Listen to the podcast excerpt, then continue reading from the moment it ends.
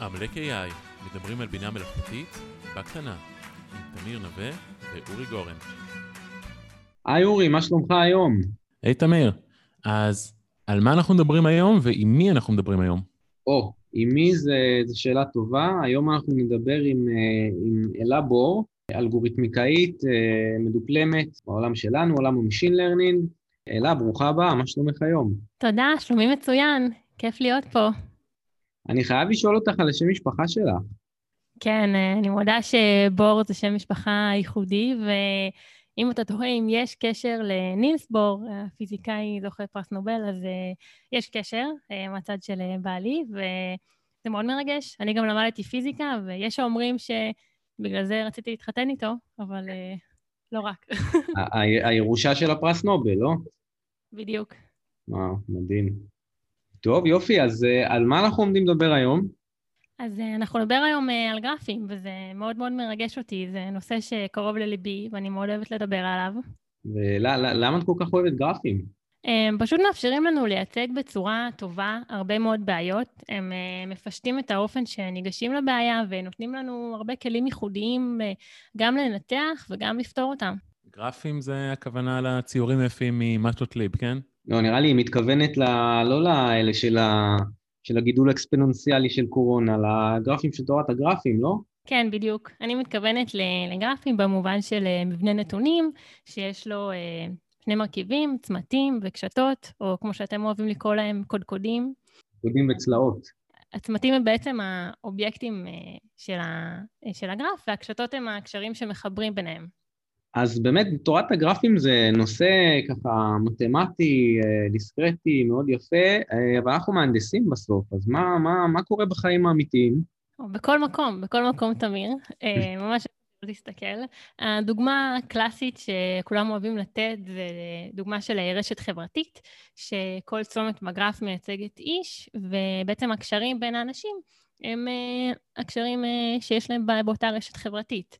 Uh, אז לדוגמה, או אפילו בחיים האמיתיים, אם, אם כולנו קודקודים, כל אחד מאיתנו יהיה קודקוד בגרף, אז לדוגמה, אני, אני מכירה את אורי כבר כמה זמן, אז תהיה בינינו קשת, ואני גם מכירה אותך, תהיה גם בינינו קשת, ואפשר ככה למדל את כל הקשרים החברתיים.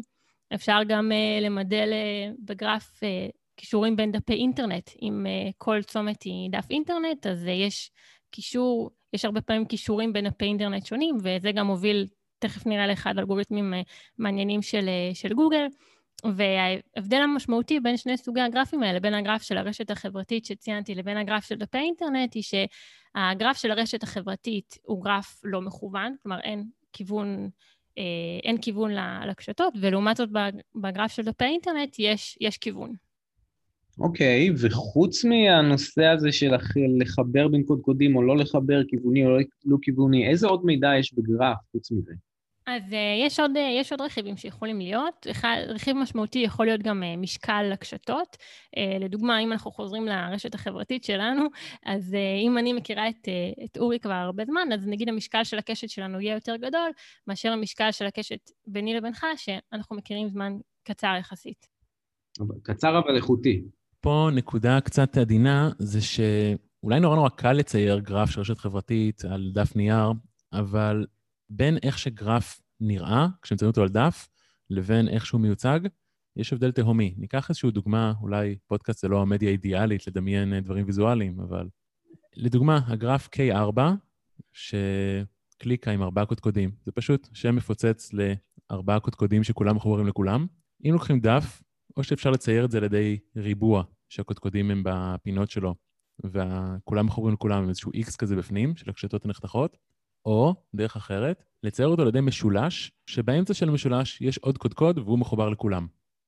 מבחינת תורת הגרפים, שני הציורים האלה שקולים, אז צריך קצת להיזהר בתרגום בין uh, גרף כגרף לגרף כתמונה.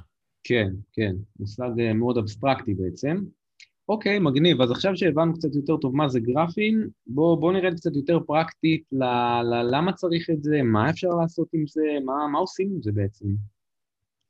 אז אה, וואו, יש מלא דברים מעניינים שאפשר לעשות עם גרפים. אה, אם נחזור לדוגמה של הרשת החברתית, אפשר לנסות ולמצוא קהילות בתוך הרשת הזאת.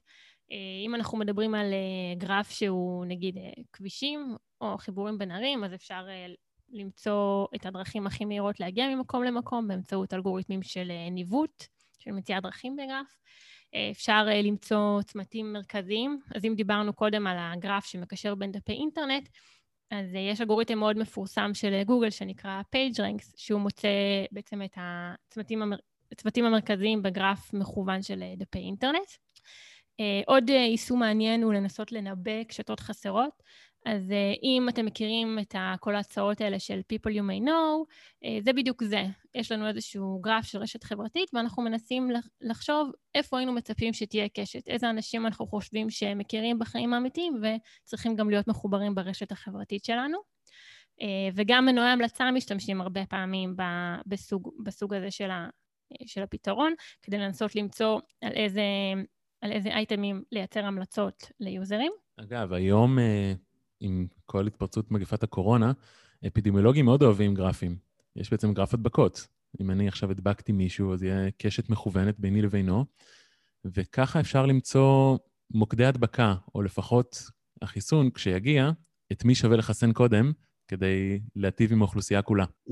למה בעצם אנחנו, אה, זאת אומרת, העולם הזה שונה מהעולם שאנחנו מכירים, מהמרחב, מהמרחב האוקלידי, נכון? זאת אומרת, זה לא, אנחנו רגילים לעשות אה, CNN על איזושהי אה, אה, תמונה או אודיו, אז, אז את יכולה קצת לספר על, ה, על ההבדלה הזאת? ו, ו... אה, כן, בטח. אז אה, כמו, ש, כמו שגם אורי הסביר קודם, אה, קשה לנו, הייצוג של אה, גרפים הוא לא ייצוג אה, אוקלידי, הם לא חיים על שום מערכת צירים, וזה באמת אחד האתגרים, אחד האתגרים הכי גדולים שיש לנו ב machine learning, בעבודה עם גרפים.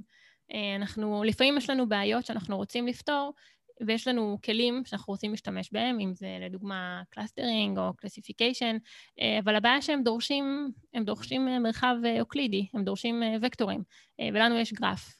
אז בשביל זה יש לנו כל מיני דרכים לעשות את ההמרה הזאת, לקחת גרפים ולייצר מהם וקטורים. וזה בעצם נקרא embedding.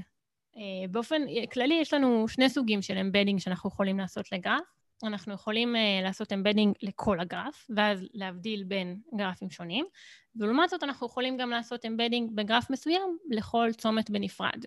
זאת אומרת, אם אני מבין נכון, ב embedding של כל קודקוד, יש לי גרף, נגיד אה, כל רשת האינטרנט, וכל אה, עמוד URL הוא קודקוד, אז אה, כל קודקוד יקבל איזשהו וקטור שמייצג אותו, מייצג את הקרבה לשכנים שלו, מייצג אה, עד כמה הוא צומת מרכזי, מייצג את כל המידע הטופולוגי שלו. לעומת זאת, אמבדין uh, לגרף, זה כשיש לנו הרבה גרפים, כמו למשל מולקולות, או לא יודע איזה דוגמאות עוד יש, ואז כל, כל גרף מיוצג כווקטור אחד, כל הגרף, וכל גרף יכול להיות במבנה אחר, עם מספר קודקודים אחר, נכון? זה, זה ההבדלה שעשית בעצם? נכון. אמ, בואו בוא נדבר עכשיו על, ה, על, החלק, על החלק הראשון, על uh, אלגוריתמים שעושים אמבדינג לצמתים. כלומר, בואו ניקח גרף אחד כרגע וננסה לחשוב איך אנחנו, ננסה להבין אה, איך אנחנו עושים embedding לכל צומת בגרף הזה. אמ, ויש הרבה מאוד אה, אלגוריתמים שעושים את זה. הראשון היה DeepWalk, שלקח איזושהי אנלוגיה של skip-grams מעולם ה-NLP, אבל אני אוהבת לדבר דווקא על אלגוריתם אחר, על אלגוריתם ה- Node2Vec. אה, שבעצם Node2Vec, כשמו כן הוא, הוא חלק ממשפחה גדולה של אלגוריתמים שהם מבוססים על Word2Vec, מעולמות השפה. אוקיי, okay, אז תזכורת קטנה על Word2Vec, לטובת מי שלא חי בעולם ה-NLP. Word2Vec זה אלגוריתם שמנסה לחזות ייצוג של מילה על סמך השכנים שלה. כאשר המוטיבציה זה שאם יש לי מילים כמו לונדון, פריז, ברלין, כנראה שהם יופיעו באותם משפטים בהקשר דומה, נכון? כולם הרי בירה של מדינות באירופה, וכנראה שהמילים הסובבות יהיו אותו דבר. אז וורטובק מצליח למצוא ייצוג דומה למילים שהן בהקשר דומה. נכון, אז בעצם אם ה-Word2Vec לקח uh, משפטים, הרבה מאוד משפטים של השפה, וייצר מהם ייצוגים, uh, ייצר וקטור לכל uh, מילה בתוך המשפט הזה, אז ככה Node2Vec uh, לוקח הליכות בגרף uh, ומייצר וקטורים לכל צומת. אני אסביר רגע. אם יש לנו, יש לנו גרף מאוד גדול, אנחנו נעבור על כל הקודקודים שלו ונייצר באופן אקראי הליכות בגרף. הליכות הן פשוט רצף של צמתים שאחת מובילה לשנייה אה, לפי הקשתות שמחברות ביניהן, אה, ואז בעצם ההליכות, ההליכות שלנו בגרף הם בדיוק כמו המשפטים של השפה, הם רצף של צמתים, בדיוק כמו שמשפט של השפה הוא רצף של אה, מילים. זאת אומרת, האלגוריתם מייצר לעצמו קורפוסים, מייצר לעצמו טקסטים, ואז מריץ עליו uh, no to vec. word to vec, כן. הוא בעצם מייצר לעצמו את, ה, את השפה על ידי הליכות בגרף. יש לנו, יש לנו גרפים מאוד גדולים, ואנחנו לא נייצר את כל ההליכות שאנחנו יכולים לייצר, אנחנו צריכים לדגום אותם באופן אקראי. אה, ובשביל זה אנחנו משתמשים באלגוריתמי חיפוש מתורת הגרפים. אנחנו יכולים להשתמש באחד משניים או מאיזשהו שילוב ביניהם. אנחנו יכולים להשתמש באלגוריתם אה, שהוא יותר BFS, breadth, או באלגוריתם שהוא יותר DFS, depth. אה, וההבדל ביניהם הוא מה הסבירות שלנו לחזור אחורה בדרך, והם גם ייצרו לנו אה, ייצוגים אה, מרחביים שונים לאותו גרף. מה זאת אומרת ייצוגים מרחביים שונים? מה, מה, מה, מה, מה היתרון או מה, מה, מה כאילו המשמעות ב-DFS או מה נותן, מה נותן DFS או מה נותן BFS? אוקיי, okay, אז שאלה מעולה. אם אנחנו נרצה לייצר איזשהו מרחב אוקלידי שבו צמתים סמוכים בגרף יהיו סמוכים גם באותו מרחב, אולי כמו הדרך הנאיבית שהיית חושב על זה, אז נבחר ב-DFS. לעומת זאת, אם אנחנו היינו בוחרים ב-BFS, היינו מקבלים מרחב שבו וקטורים קרובים מייצ... מייצגים צמתים שיש להם תפקיד דומה. לא צמתים סמוכים בגרף, אלא צמתים עם תפקיד דומה. מה זה אומר?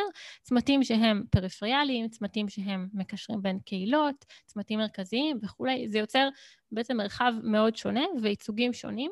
למשמעות אחרת. ואז אחרי שבחרנו או ב-DFS או ב-BFS על איזשהו, על איזשהו סט של מסלולים בתוך הגרף שלנו, אז איך בפועל אנחנו ממירים את זה לווקטורים, שזה בעצם אותה, אותה שאלה כמו, זאת אומרת, כמו, כמו word to vec, מה, מה בעצם העיקרון?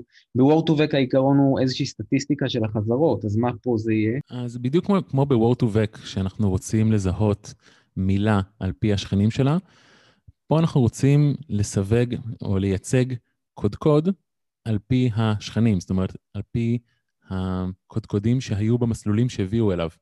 בדיוק. כל היופי בגרף הוא שמה שמגדיר צומת הרבה פעמים הוא פשוט השכנים שלה. כלומר, המידע ש...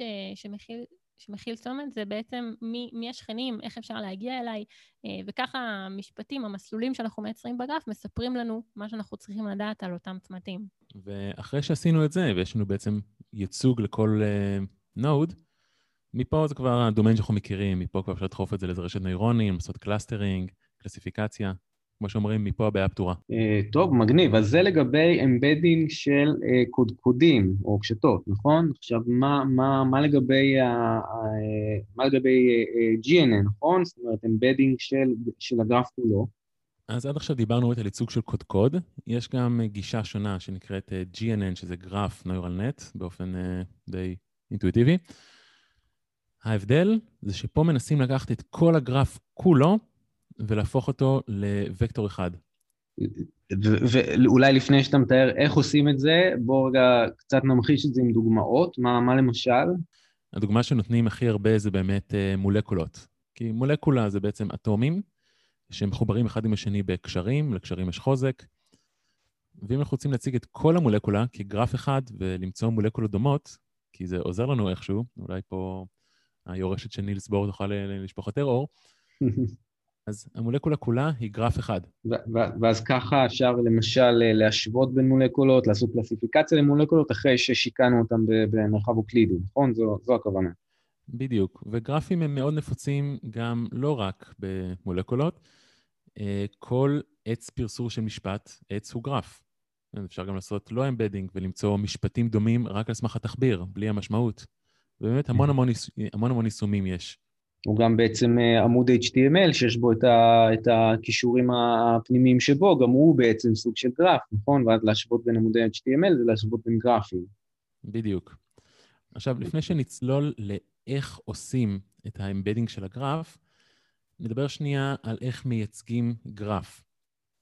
אז דרך אחת זה באמת כאסופה של קודקודים וקשתות, אבל לרוב משתמשים במה שנקרא מטריצת שכנות.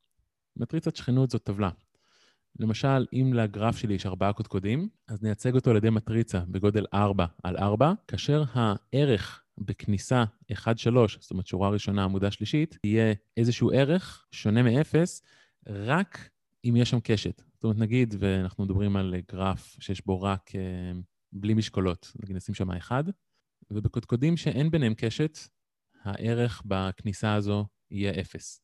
אז, אז לכאורה מה שאתה אומר, יש לי גרף, אני מייצג אותו כמטריצה כמו שתיארת, מטריצה זה, זה עולם המוכר לנו, זה, זה, זה, זה, בעצם זה תמונה, אז הנה בוא נעשה CNN לתמונה הזאת, מה, מה הבעיה? למה צריך לשכן אותו מעבר לזה? מעולה. אז זה ללא ספק האינטואיציה הראשונה של uh, כל מי ששמע מטריצה. מטריצה, אנחנו יודעים מה לעשות. אבל בגרפים זה לא המצב. בגרפים אין משמעות למספור של הקודקודים. מה שבמטריצה, למשל, יש. זאת אומרת, כל מיני אלגוריתמים כמו CNN וכדומה, שמתייחסים על קרבה, לא יעבדו. אז היינו רוצים איזשהו ייצוג שהוא אדיש לכל החלפה של שורות וכל החלפה של עמודות. כי אני יכול למספר את הקודקודים איך שאני רוצה. Mm-hmm. עכשיו, מבלי להיכנס לנוסחאות עצמם, שאיזה בדיוק פעולה אלגברית שהיא גם גזירה וגם שומרת על התכונה הזו עושים, זה בדיוק הרעיון. למצוא איזושהי טרנספורמציה, מכפלה של מטריציות, אני כבר לא זוכר בדיוק את הנוסחה, ששומרת על התכונה הזו, ששינוי של העמודות, של מספור מחדש של העמודות, עדיין ייתן לי את אותו embedding. הבנתי, ואז כשעושים את זה, אז כאילו אין בעיה, זה, זה העולם המוכר לנו ואפשר אה, לעשות, להשתמש בארסנל הכלים שאנחנו מכירים מ, מ, שמקבלים מידע רגיל, דאטה מסוג רגיל, מטריצות, טנזורים וקטורים, CNN וכל זה. אה, הבנתי, מגניב. אה, נראה לי שנגמר לנו הזמן, אלה, ממש תודה. את אה, תתני לנו ככה כמה לינקים נחמדים על כל הדברים שדיברנו. בטח, תודה שאירחתם אותי. אז נתראה שבוע הבא. תודה על ההאזנה.